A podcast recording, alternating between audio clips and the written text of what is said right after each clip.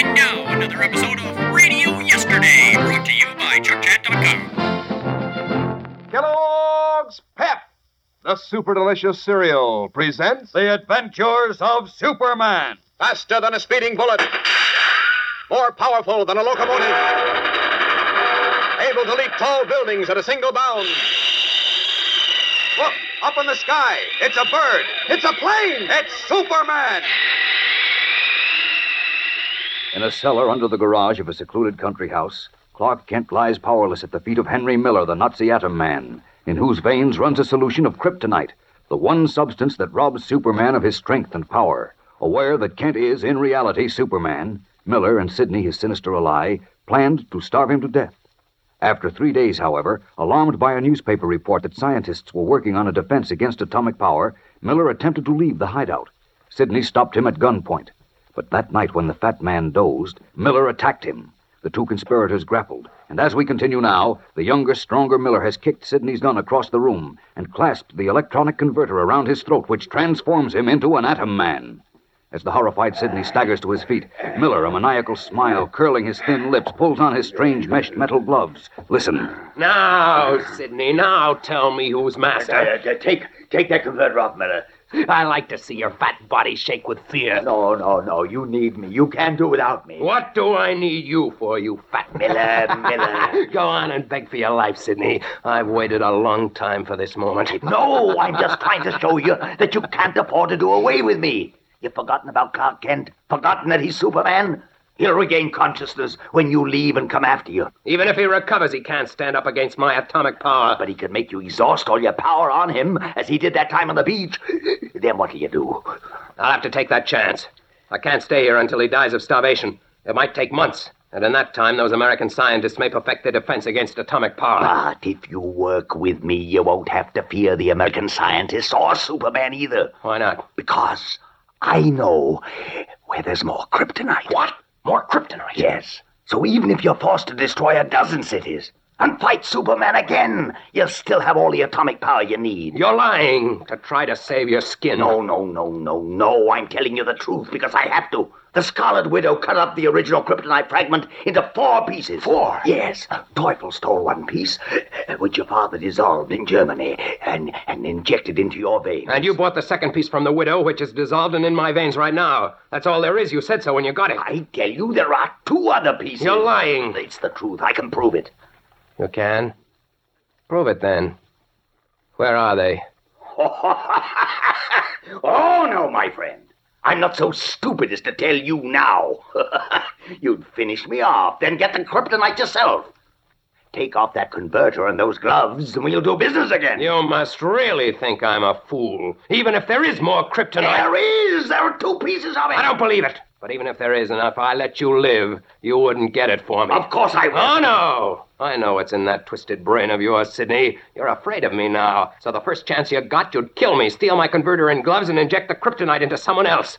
Someone you could control. You're wrong. I wouldn't do anything like that. No, you don't back up to that gun. I'm not. You've got to listen to me, Miller. Don't back up, I said. All right, Miller.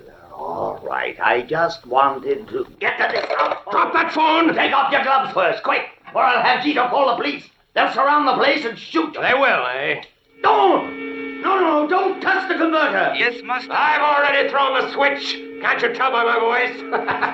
In a moment, Sidney, when my atomic power builds up. No, don't, Billy, don't. Please. For the love of heaven, don't. Something is wrong, master. Now I'm ready. Here comes the green lightning. Goodbye, Sidney. No, please. No! That's the end of him. There. No use wasting my power. Now to get out of here. Let's see, I want the officer's cap and the overcoat. It was nice of Sidney to produce the coat and to dye my hair. There, I'm ready. I see the panel is opening. Master, what's wrong? It's Chito. I'd better take care of him. Master, what happened? Oh, you killed Master. I fixed it. That knife won't help you. Say your prayers, Chito. No! That finishes Chito. Now, I'll give Kent a little more atomic power to make sure that he can't interfere with me tonight. There. Now I can go. Goodbye, Sidney! Goodbye! Goodbye, Superman. Happy dreams. I'll fix things so you won't be disturbed. Laughing triumphantly, the atom man throws a hidden switch and watches a heavy concrete section of the garage floor slide closed, entombing the unconscious Superman with the bodies of Sidney and Chito. Then, stepping into Sidney's black sedan, he drives swiftly to Highway 33, leading to Metropolis. We'll return in a moment for the dramatic climax of today's episode. But right now, let's hear from our announcer. Say, I'll bet you're having a good time on your holiday from school, gang. And I'll bet you're having a swell time working on your collection of those new comic buttons that come in packages of Kellogg's Pep. Aren't those buttons a knockout?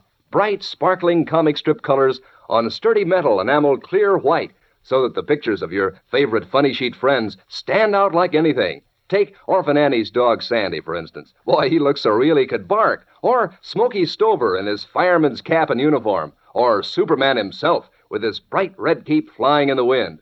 Why, these buttons look as natural as the characters themselves. And what fun it is to add to your collection by swapping duplicates with your friends, to compare notes on who has collected the most. You really feel like strutting around when you have your buttons pinned on your jacket or your dress or cap. And they're so easy to get.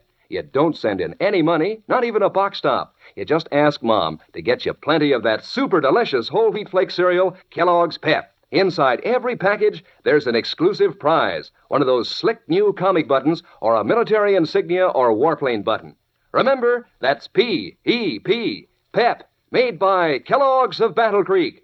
Now back to the adventures of Superman. It is almost an hour since Henry Miller, the atom man, left Sidney's garage in the dead spy's car and headed for Metropolis, 55 miles away. Now, weak from the effects of Miller's atomic power and from hunger and thirst, Clark Kent, who is Superman, finally manages to struggle to one knee, and then, with great effort, to his feet. Staggering, bracing himself against the wall, he makes his way one step at a time to the small switch controlling the sliding section of the concrete garage floor above his head.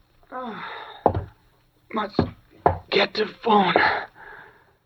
Call Inspector Henderson. Stop Miller. Too weak yet. This switch, I've got to throw it.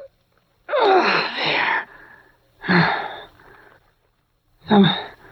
Something's wrong. Ceiling doesn't open. Try again. It still won't open. Oh, I see. Miller pulled wires out in garage. I have to get up steps. Break through the floor if I can. Oh, I'm so weak. But I have to. There. Now. Break through. Oh. Try again. Oh, once more. Oh, didn't even crack it. Oh, I can't do it. No strength. But have to warn Henderson. Tell him Miller's hair died. Wearing army officer's cap and coat.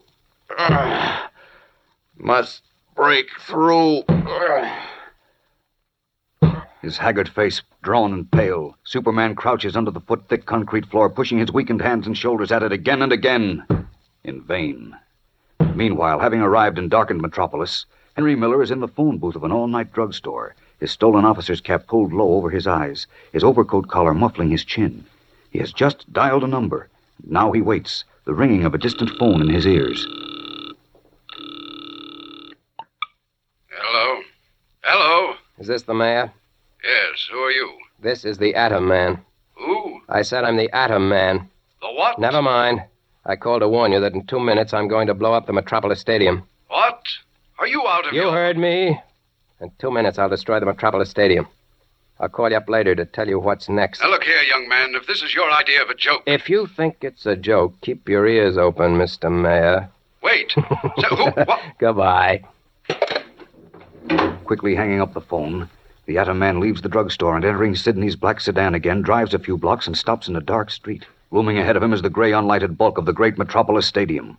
The outer man steps from the car, his strange meshed gloves on his hands. A smile curls his thin lips as he reaches inside his turned-up collar for the switch of the electronic converter fastened to his throat. Can nothing stop this madman? Fellows and girls, don't miss Monday's tense, exciting episode when amazing things take place. Tune in, same time, same station, to follow the adventures of Superman. Faster than a speeding bullet. More powerful than a locomotive. Able to leap tall buildings at a single bound. Look, up in the sky. It's a bird. It's a plane. It's Superman. Fellas and girls, be sure to follow the adventures of Superman, brought to you every day, Monday through Friday, same time, same station, by the grand old Kellogg Company of Battle Creek. And for other thrilling adventures of Superman, see your local newspaper. Superman is also a copyrighted feature appearing in Superman, DC Publications.